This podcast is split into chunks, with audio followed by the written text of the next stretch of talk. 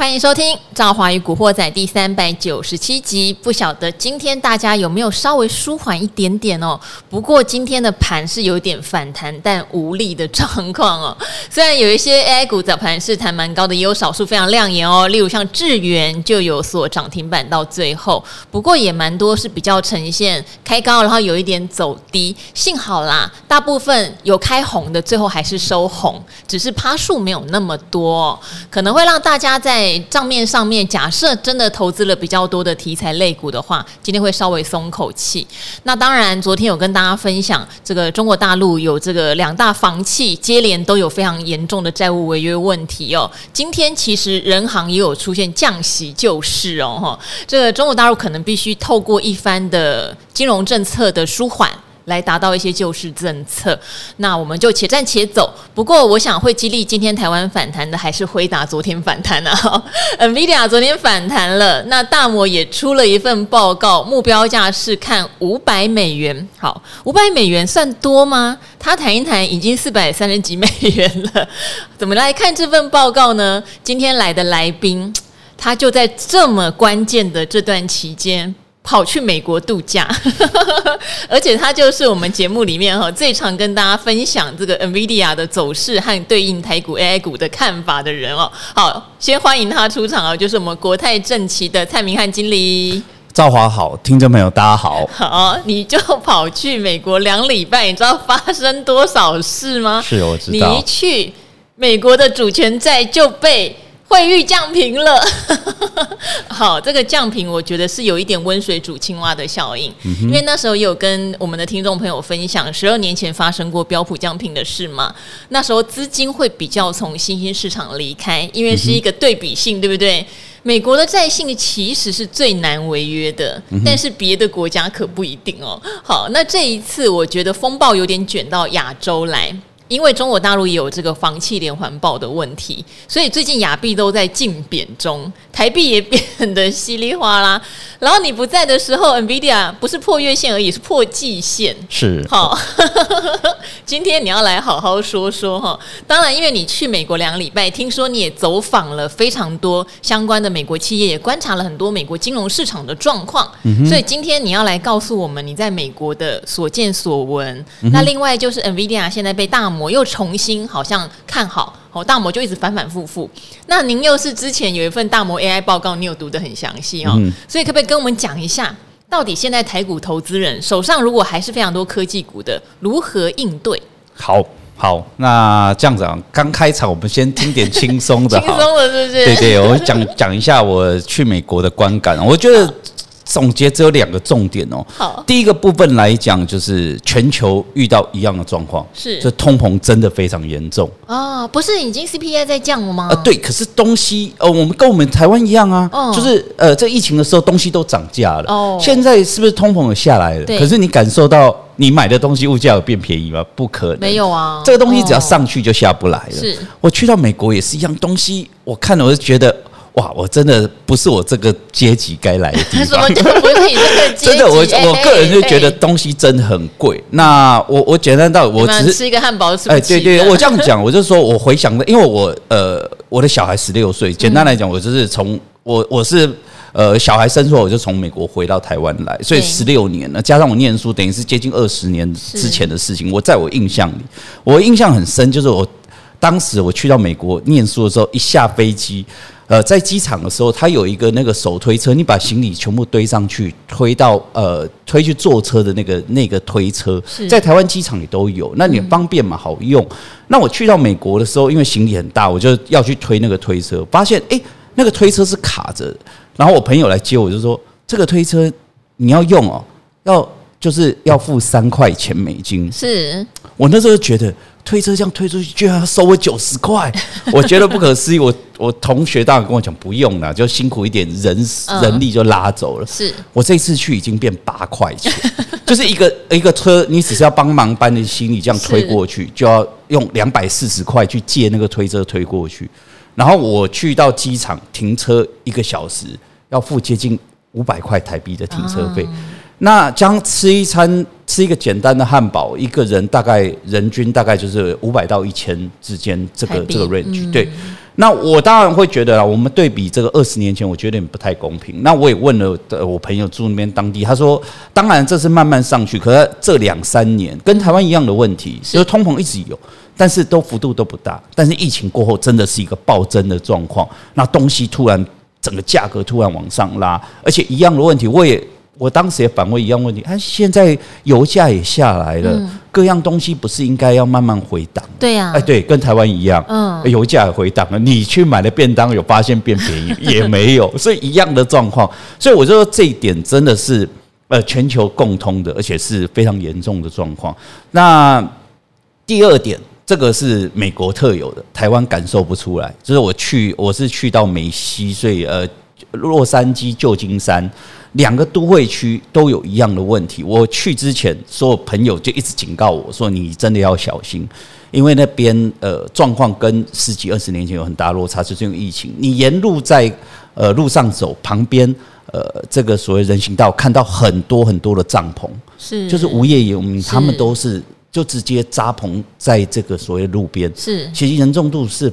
蛮高的，那也滋生了很多的问题。他们一直告诉我，你车上切记绝对不能放东西在车上，因为你离开就会有人去敲你的车窗。那所以我，我当然中间我当然会呃应对一些安全的措施。但是我就刚刚提到，对比来讲，台湾确实是比较幸福的，就是说疫情大家都有受到冲击，而且简单来讲，就我的感受，应该说疫情这一次哦，呃，来得快去得快，那跟大家想象的不太一样。其实全球的整体的经济并没有受到这个所谓的疫情冲击很大，但是财富重分配非常严重，就是。有些人，嗯，这边可能大家会听了满头问号哦，哦，因为刚刚疫情来得快去得也快，其实大概两三年，对不对？哈，你要说真的很严重，跟以前古早那些那种致死的传染病，当然两三年看大家觉得可长可短，但是你却讲了一句，经济其实没有受到很大的打击。对，嘿，好。其实也对，你看疫情期间我们的股市各国都创新高，然后囤混囤到天上去，然后很多上市柜公司的获利创新高，感觉上在疫情期间反而经济一个大累积，对不对？是，没错。可是明翰经理到了美国，却看到路边很多帐篷，很多失业的人，但美国的就业率又很很漂亮啊，对，就业数字很漂亮。因为我自己的朋友住美国的，或是他住加拿大，他也反映这个状况哦，无业游民越来越多，然后治安有些区域变得非常不好，是，对，这到底为什么会这么，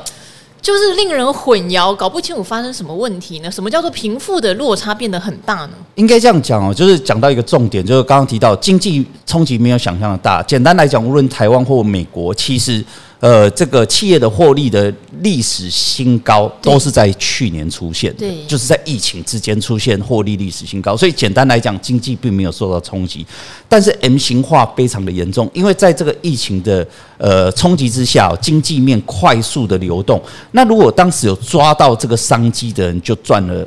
大钱，嗯，但是很多人因此而受到很大的冲击，很可以想象，因为当时这个所谓的大家可能都没有出门了，所以也许劳动阶层他可能很多工作都不见了。那有一些，但是很多呃有财富的人，他趁着当时呢呃进去做很多的投资，后续来讲其实都有很大很大的这个，这毕竟股市都创历史新高，所以简单来讲就是抓到商机，而且有钱的又更有钱。但是如果是比较劳动阶层的，经济面相对比较差的，冲击非常的大。那一样的问题，当呃，这个没办法吃饱的时候，自然自然就不好，这是很可以想象的一个状况。我简单有这道理，就是说我其中有两天住在这个机场旁边的饭店，那我已经开到那个饭店，而且蛮大间的，那很明显就是很大一个入口，而且明明也警卫站在门口，可是他却把用那个那个铁门把这个这个整个大门给关起来，我就开到门口，表明我是这个今天来的这个住客。他确认说了证件都没有问题，他才把门打开让车开进去。他一进去马上就把门这个谁大门给关起来，而且是锁紧的。简单来讲就是，呃，因为这个机场旁边的饭店的外面其实到处都是游民，嗯，所以他不希望有闲杂人等进去。所以当我们住在里面，当然我们住在里面，因为受着这个所谓的他的保保全的一个呃所谓的控制，相对来讲是非常安全。但是我们会觉得。哇，为什么美国的经济会在这两三年出现这么大的落差？那这就是我们刚刚提到这个 M 型化的一个现象，导致这个资金快速分配，它会从这些所谓的比较弱势的，把这个资在这个疫情之间，把这个资金快速流向这些所谓本来就相对比较富有的人的身上。那台湾我相信也是一样的状况，但是这个冲击来讲相对没有那么大，所以台湾无论在呃治安面啦，或者是各样街景的部分来讲都没有太大的冲击。但是确实这个美国都会区的街景哦，确实是目前的角度。观光客其实我也老实说，就是说要不是呃我们呃我其实是有呃小孩子有特别目的要去上这个夏令营，我们才有必要去到美国，不然理论上以现在这种他都会去这种街景来讲，其实一般的国际观光客也不太喜欢到这种国家去游玩哦。好，这个是真的耶，就是我那时候听到的时候我也蛮震撼，因为我今年并没有机会去美国，但是有去旅游的朋友们有反映这个现象，嗯、对，大家还是去日本啊，对对对。相对来讲，虽然现在已经开放陆客可以去日本了，还蛮多喜欢去日本的朋友们很担心会变得很挤啦哈。好，但这确实是一个很，其实我觉得是个很严肃的现象耶。呃、因为刚刚有提到，钱可能会从当今天股市在创高的时候，当今天各个题材股它不见得是因为基本面非常好，却因为资金的热潮往上窜的时候，比较弱势的那一群是无法跟上这个热潮的。是，但有钱人就懂得在这样的金钱游戏里面赚到更多的钱。是，其实投资有时候想一想，是一个有一点残忍的事情。哎、欸，没错。对，所以就有时候为什么？呃，觉得创立投资型的频道啊，有点任重而道远。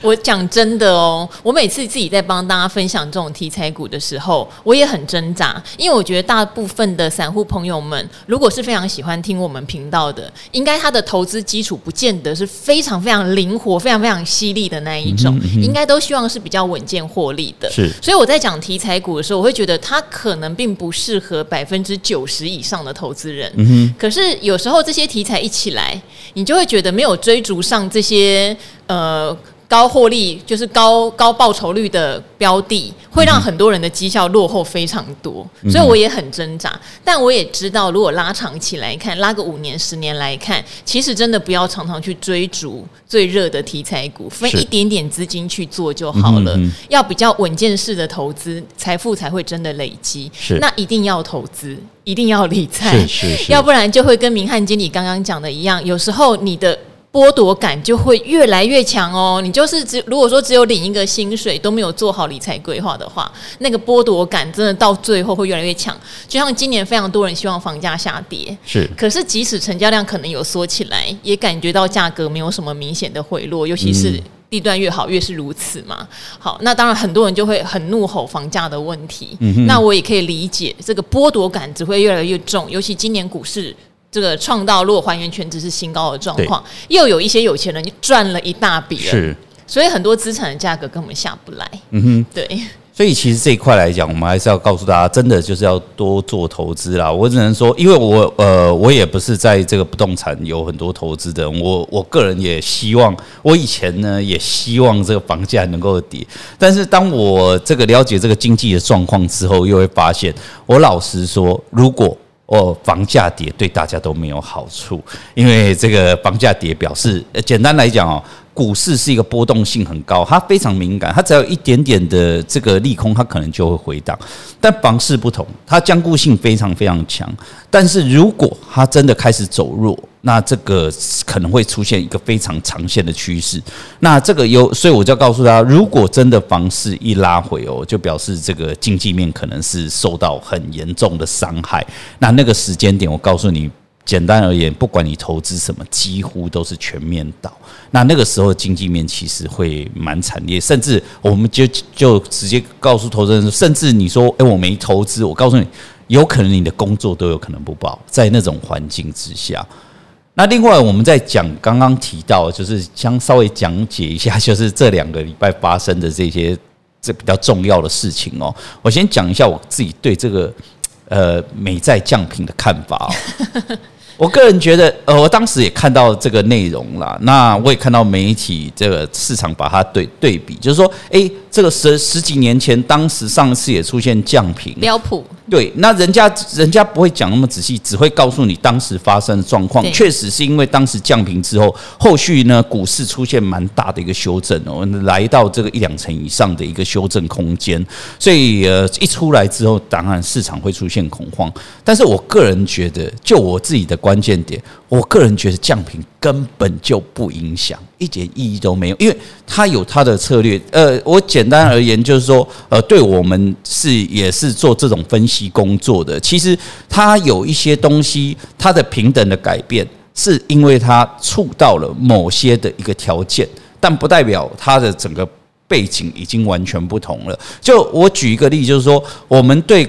股价的平等常常是用空间下去做取做下去做这个决定的，那股价不断的波动会导致我们给的平等会有所波动，但不代表说，呃，这个趋大趋势出现明显的反转。那会就会回到这个问题，为什么我觉得说，呃，这个这一件这一次的事件跟十几年前标普当时的降评有呃明显的不同，主要大家回到刚刚提到标普当时降评股市。明显的，后来有一个长波段的一个下跌趋势，大家去看一下当时的环境背景。其实当时经济面是明显的衰退。哦，那时候我们不好，那时候就欧债风暴的时候呀。对，對嗯、那时候我我常常跟投资人讲哦，其实呃，这个就经济面，你只要看三个很重要的数字就好，一个就是制造，因为你总是要做出东西嘛；另外一个更重要的叫消费。因为它制不制造是要看它卖不卖得掉，所以这两个是一个很基本的这个所谓的指标在前方，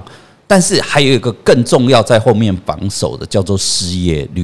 因为前面那两个哈，你只要发现经济不太好，你可能很简单，你的 N B 手机暂时就不买了，所以消费是很容易动来动去的。那只要你消费一弱了，制造马上就会衰减，这个时间点只要前面这两个一衰减。股市会稍有压力，但是拉回的空间不大。但是切记，如果失业率一窜升，那故事就不同了。因为你今天假设真的失业了，绝对不是一两天你就可以找得到工作。所以失业率如果一上来，要再重新压下去，需要花非常大的功夫。所以当年呢，确实因为欧债的问题、经济的一个冲击，当时美国的失业率也出现蹿升，所以导致股市下跌。我老实这样讲，就是简单而言，当年标普有没有降评，一点都不。不重要，因为当时不降评，股市也是必须要跌的。可是回头这一次来，我们刚刚刚刚提到的美国的制造消费，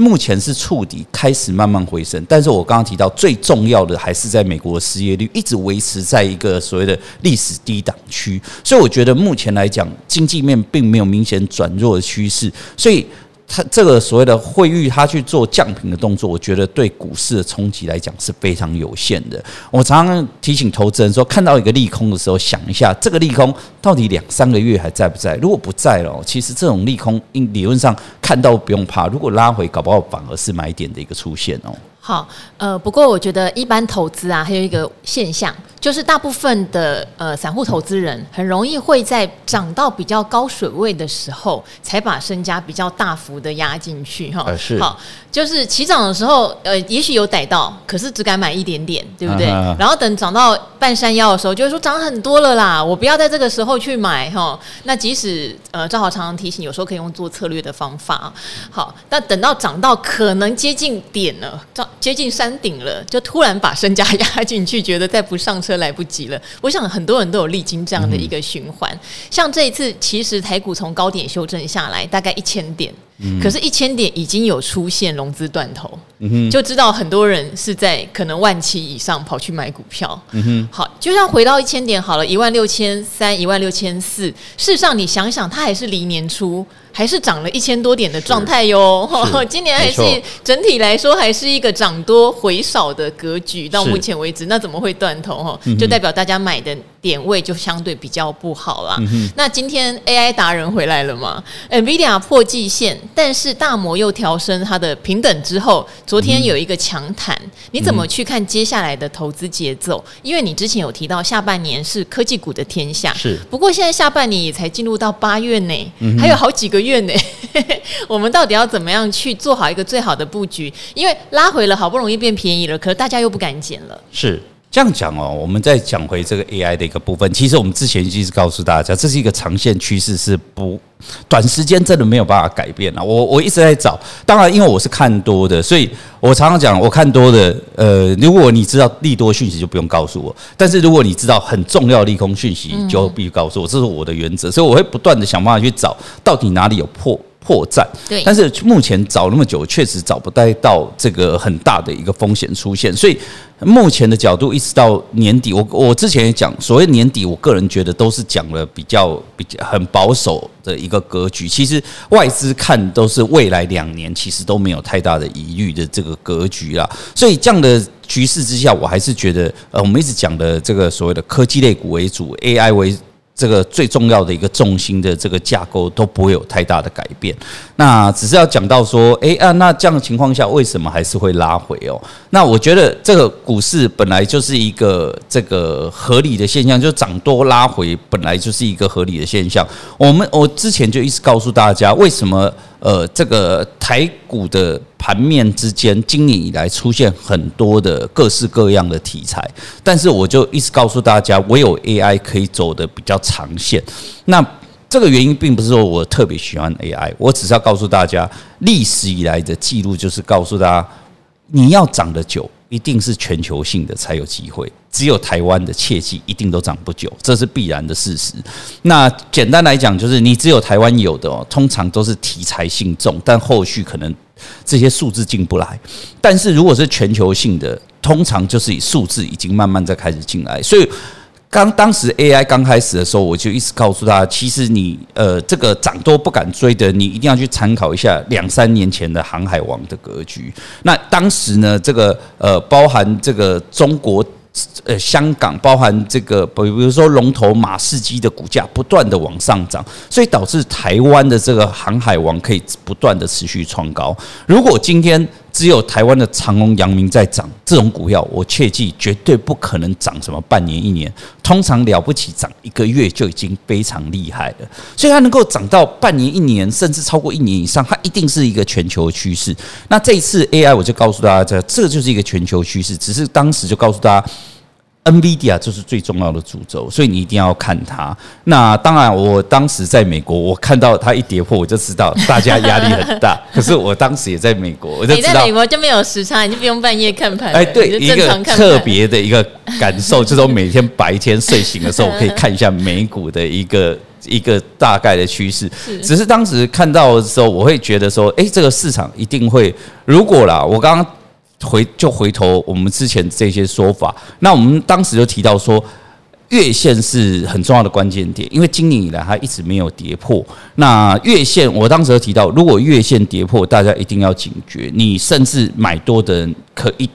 一定可以退场，没有疑虑。但是现在反问我说：“哎、欸，那你这样的说法，月线都跌破了，是不是代表这个故事已经完全结束了？”其实不尽然，因为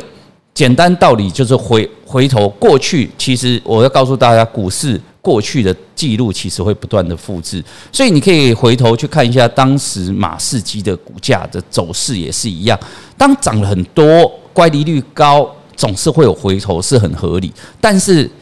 它有一个特殊的现象，就是它每一次回档的力道一定会有可能会越来越强。第一次回档，它可能先测个十日线就上去了；第二次回来测测月线没破，好像没事；第三次就破月线了。但是呢，就像这一次一样，来到季线，它可能就像它只这一次 NVIDIA 只跌破了一天反弹上去。严、嗯嗯、格来讲，季线不算正式跌破。是，但是我我个人的观。要告诉大家，你未可以预期未来的状况，一定是见到 NVIDIA 股价在这一次还不算正式跌破，但未来一定会看到它跌破之跌破正式跌破季线再反弹，它未来跌破的均线会越来越长。那就上次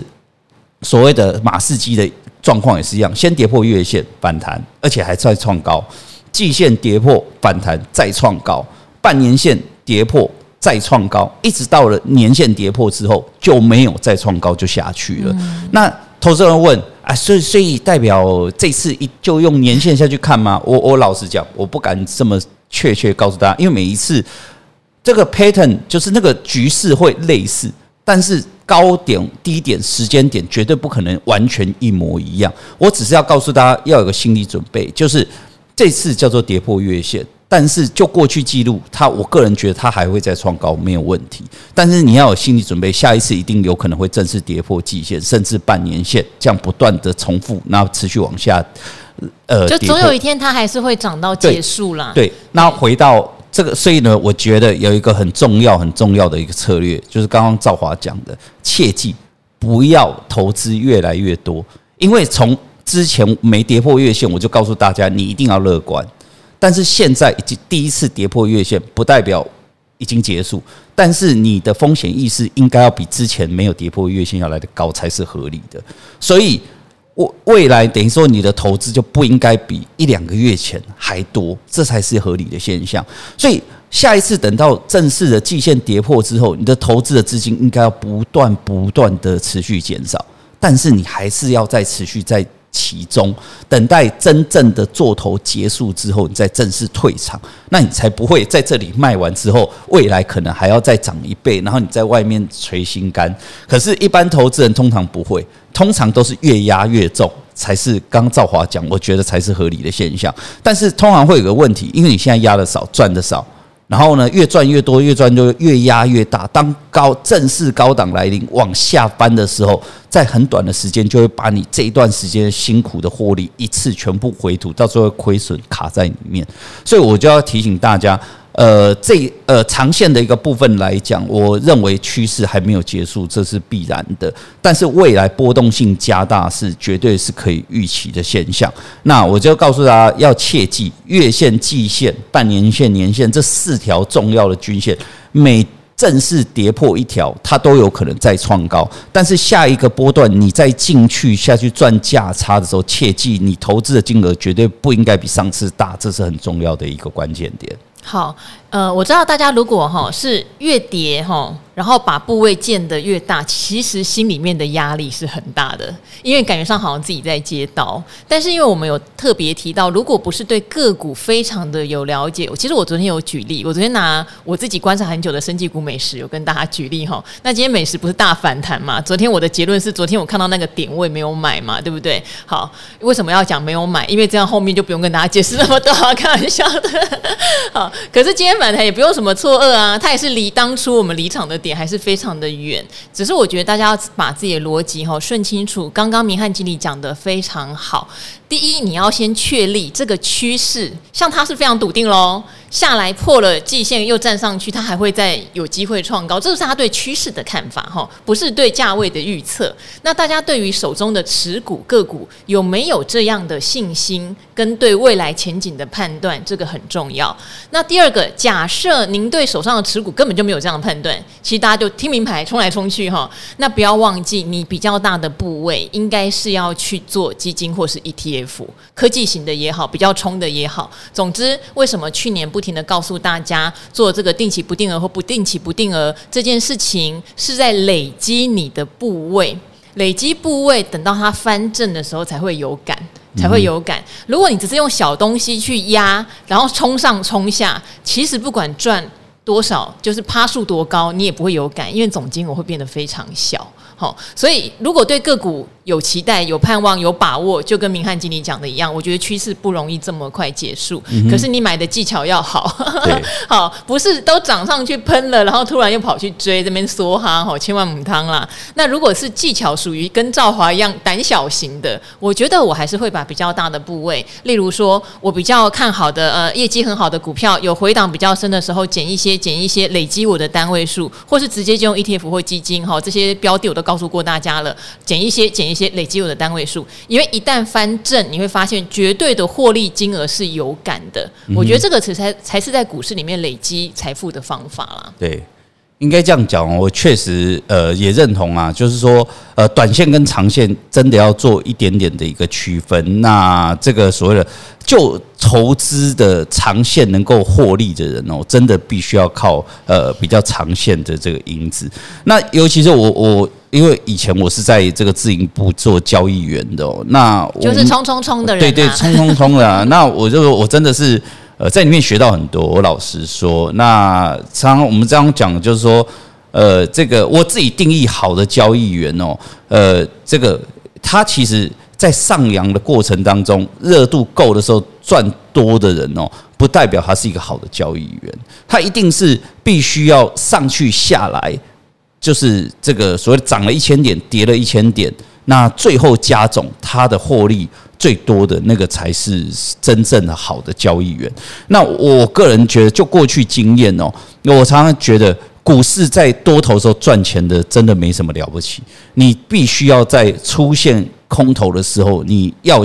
你必须要有应对的策略，而且你必须要能够躲得掉，这才是很重要的一个呃所谓的好的一个交易员。那这一块来讲，我们就是要跟大家提到，再回到这个最近波动，除了这个我们刚刚提到的这个降频之外，另外再讲一个这个这这几天这个中国的是我刚刚是要问你呢，你说因为你没有观察到很大的危机，那这个大陆的房企接连爆。难道不算是一个大的危机吗？昨天我们有稍微分享啦，就是可能不是直接危机，但它可能是间接危机啊。这两个谁比较严重哦？我如果对比美美债降频跟这个中国的呃这个所谓的呃整个风暴的一个部分，我老实说，当然是中国的风暴比较严重，因为它是实质，而且确实有很大金额的哦。但是你说问我说对股市会不会影响？我老实说不会。不会有影响，切记。这怎么说？我要这有呃两个很重要的观点。第一个部分要告诉大家，这个股市它很特别，就是因为最近连环爆，对吧？我只能告诉你，股市的特别就是它不它不在意利多空的次数，但是它很在意利多空的大小。嗯。你要能够股市要再继续往上涨，我我也不要每天看到一个新利多，但我要看到一个更大的利多，股市才有办法持续创高。嗯，一样的问题，你要下跌，你也不要跟我讲每天都在爆，我必须要爆一个更大的，才有股市才会破底，这要有概念。那这最近呢，这个中国连续爆，但是我我要告诉大家，其实有一个很重要的关键，你去看一下去年的这个恒大事件是。中国恒大事件，二零二一年九月就开始有讯息了、哦对。对，那一直到去年正式违约，嗯、然后呢也停牌了。对，那最后呢也利息也缴不出来，本金也都没还。很多他他，然后我们常常这样讲，就是说媒体会有一些人会讲到说，这个呃碧桂园的部分来讲啊，他的建案可能是哦什么恒大的四倍、啊呃，对，恒大的四倍啦、嗯，巴拉巴拉。但是我我简单我给大家看数字，数字会说话。那这个恒大的部分来讲，它拖了一年半，没办法缴出这个所谓的财报。简单来讲，就是事务所不愿意签呐、啊，他那个财报根本没人敢签。最新就叫做资不抵债，就他手上所有的资产根本就无法 cover cover 他多少八兆台币的债务。哎，对，应该所以最后呢，他在这个前几个月终于有人签了，终于知道他到底长什么状况。是两年亏损了八千多亿人民币。是，那我只能告诉大家，碧桂园。是上半年亏损五百多亿，你你一个是亏损五百多亿，一个是八千多亿，所以两你你可以知道两个规模其实有非常大的落差，而且现在碧桂园在讲的一个资金，其实呃这个刚才提到这个八兆的资这个所谓的它的欠债，其实简单的而言，它本来就是这个所谓的中国市场最大的这个所谓的呃建筑业者，所以。其实一开始就倒了一个最大的，其实后面来，我老实讲，你不管倒两个、三个、五个、八个，根根本都没有关系，因为我怕的是那个最大的，但是去年最大的就已经炸了，所以你后面哦，你要再讲，呃，中国谁在踩到房市有多严重，切记后面。其实股市会不会下跌？会，就那一两天，所以你会未来会发现，陆港股真的相对很弱呢。哦，那是另外一个故事，对，就整体的经济回回温不了的一个问题。我我们这个是另外一个故事，嗯、然后我们再讲到这个问题，我们就顺势讲到我刚刚讲的第一点，就是这个利空没有更大，所以不用担心。第二个论点就是要告诉大家，呃，我一直觉得中国。包含香港，这个陆股跟港股包裹起来，他们是一个第三世界国家。就简单来讲，我我我之前就提醒投资人，就是说，当你要进投资市场，你一定要把视野看到全球。那你包含这个，尤其是美国的经济动向，几乎引领全世界，全世界的股市跟这个要雅股要开盘都是要看一下昨天美股涨什么样子。那只有陆股不管它，美股大涨它可以跌，美股大跌它可以涨，它就是一个很特殊的地方。所以我我告诉大家，我我之前我我这几天为了这个事情，我去呃这个所谓回溯一下过去的这个股市的这个所谓连结性。那我刚刚所谓的台湾跟美国的这个，我拿道琼跟加权指数下去做这个所谓的交叉的一个对比，他们的关联度是系数是 零点九五。 这个简单先跟大家讲，所谓零就代表这两个人没有关系，那一就是完全复制，绝对关系，对，就是完全复制。 零点九五 就是高度相关，对，就是简单来讲，就是他走一百步我走九十五步的概念，这几乎是非常的接近。但是我用上证跟加权指数下去推，它的关联系数 零点一六， 就是它走它走一百步我才走十六步。其实这两个叫做低度关联。所以简单来讲就是说，呃中国的经济事件会不会导致陆股下跌？会。但是中国经济的事件会不会导致美股跌？不会。所以不会导致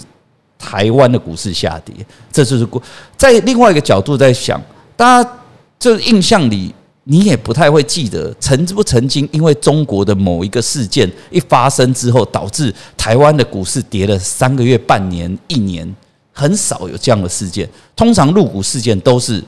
一两天、两三天结束就结束。因为我呃这个这个状况来讲，就是我常常提到中国呢，其实它相对来讲，呃它还是有一定的封闭性，所以呢它的股市跟其他的国家的股市联动性是相对比较低的。所以我我要提醒大家、哦、就是说呃不不仅止于这一次，未来其实看到中国的经济事件拉回，其实不用过度恐慌。但是我我要再讲一个补充哦，不代表绝对不会有事。我告诉大家什么情况会出事，就是假设中国的经济状况真的严重到他们的消费非常的低迷，会导致一个现象，欸、可能简单来讲就是他们不再买 iPhone 了。 iPhone 那美国的 Apple 会不会受伤？会。那 Apple 的、呃、这个 iPhone 卖不掉，会不会导致台湾的鸿海的组装变少？会。这个都必须要是非常严重极度的状况才会导致所谓的台美股受到伤害。如果这仅止于他们自己国家的一些某个区块的事件，其实对台股影响程度非常的低。所以就过去记录，像这种事件来讲，通常投资人一问我就说，这是给你买股票不是卖股票的时候啦，不要因为这种中国事件一两天拉回，你在这边恐惧把自己的所有的股票卖完了，两三天结束之后它又上去了，你反而又要用更贵的价钱把它买回来哦。好，当然如果今天他吃的是真的比较中国内需市场的厂商，其实他看第三季可能相对确实会比较淡一点哦。尤其是刚刚讲到不管是 iPhone 或是像 Android 手机的，对，好，手机业者呃，真的都看得比较悲观哟。你看，像大立光的法说，他说没有一个客户是乐观的，那更遑论说，呃，联发科撑了大半年，哈，都不太想讲得很悲观，嗯、但最近看起来也是它的库存是真的有点去化不掉。那稳懋在中国大陆的库存看起来也是有点去化不掉的问题，所以中国的内需消费它还是有牵涉到部分厂商他们的营运的问题，这个还是要留意。嗯、但是会不会因为中国的房企事件导致说台湾有很严重的也跟着有金融风暴或什么，这个可能就不需要担心了哈。嗯、所以我们可以去挑一些它对中国我的依赖性相对没有那么高，但是这一波因为全面性的下跌嘛，昨天有提到还不是只有 A I 跌嘞，没 A I 的也照跌不误，有好多生技股杀到跌停，我真的一头雾水，说真的哈，好，因为好像有些也是讲说他的药是卖到中国了，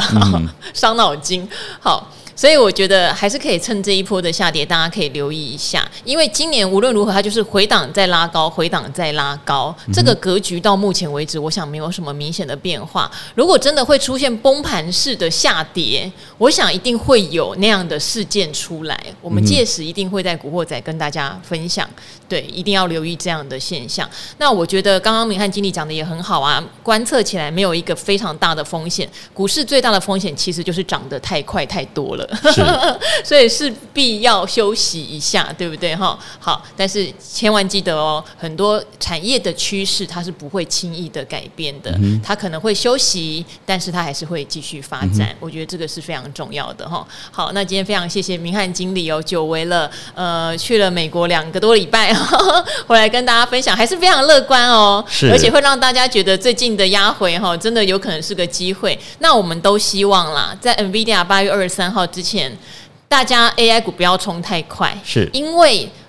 冲太快，他那时候如果讲好消息或者财报真的很好，就会变成利多不涨、嗯嗯、是对，没有什么 surprise。 可是如果最近是在回档休息，然后筹码沉淀，届时如果他八二三讲的是好消息、欸、那可能就是一个很大的强心针来了。这一块来讲，应该说我对 NVIDIA 财报我是相对比较乐观的啦，但是哦，我会建议大家在财报还没出来之前，我个人觉得这个呃，比如说昨天的 NVIDIA 或者是今天的 A I 族群好像很强势哦，可是我建议大家真的，我会建议大家先不要去追它，因为呃，这个主要都是跌升反弹，后续一定要等待财报跟展望出来之后，它才会有波段的行情。哪怕说呃，这个这段时间确实就往上，那你可能等到财报出来，呃，反而是比现在稍微贵一点点。我说宁愿买贵，但是一定要买安全。那在财报还没出炉之前，切记，当然，呃，长线看好可以布局没有问题，但是，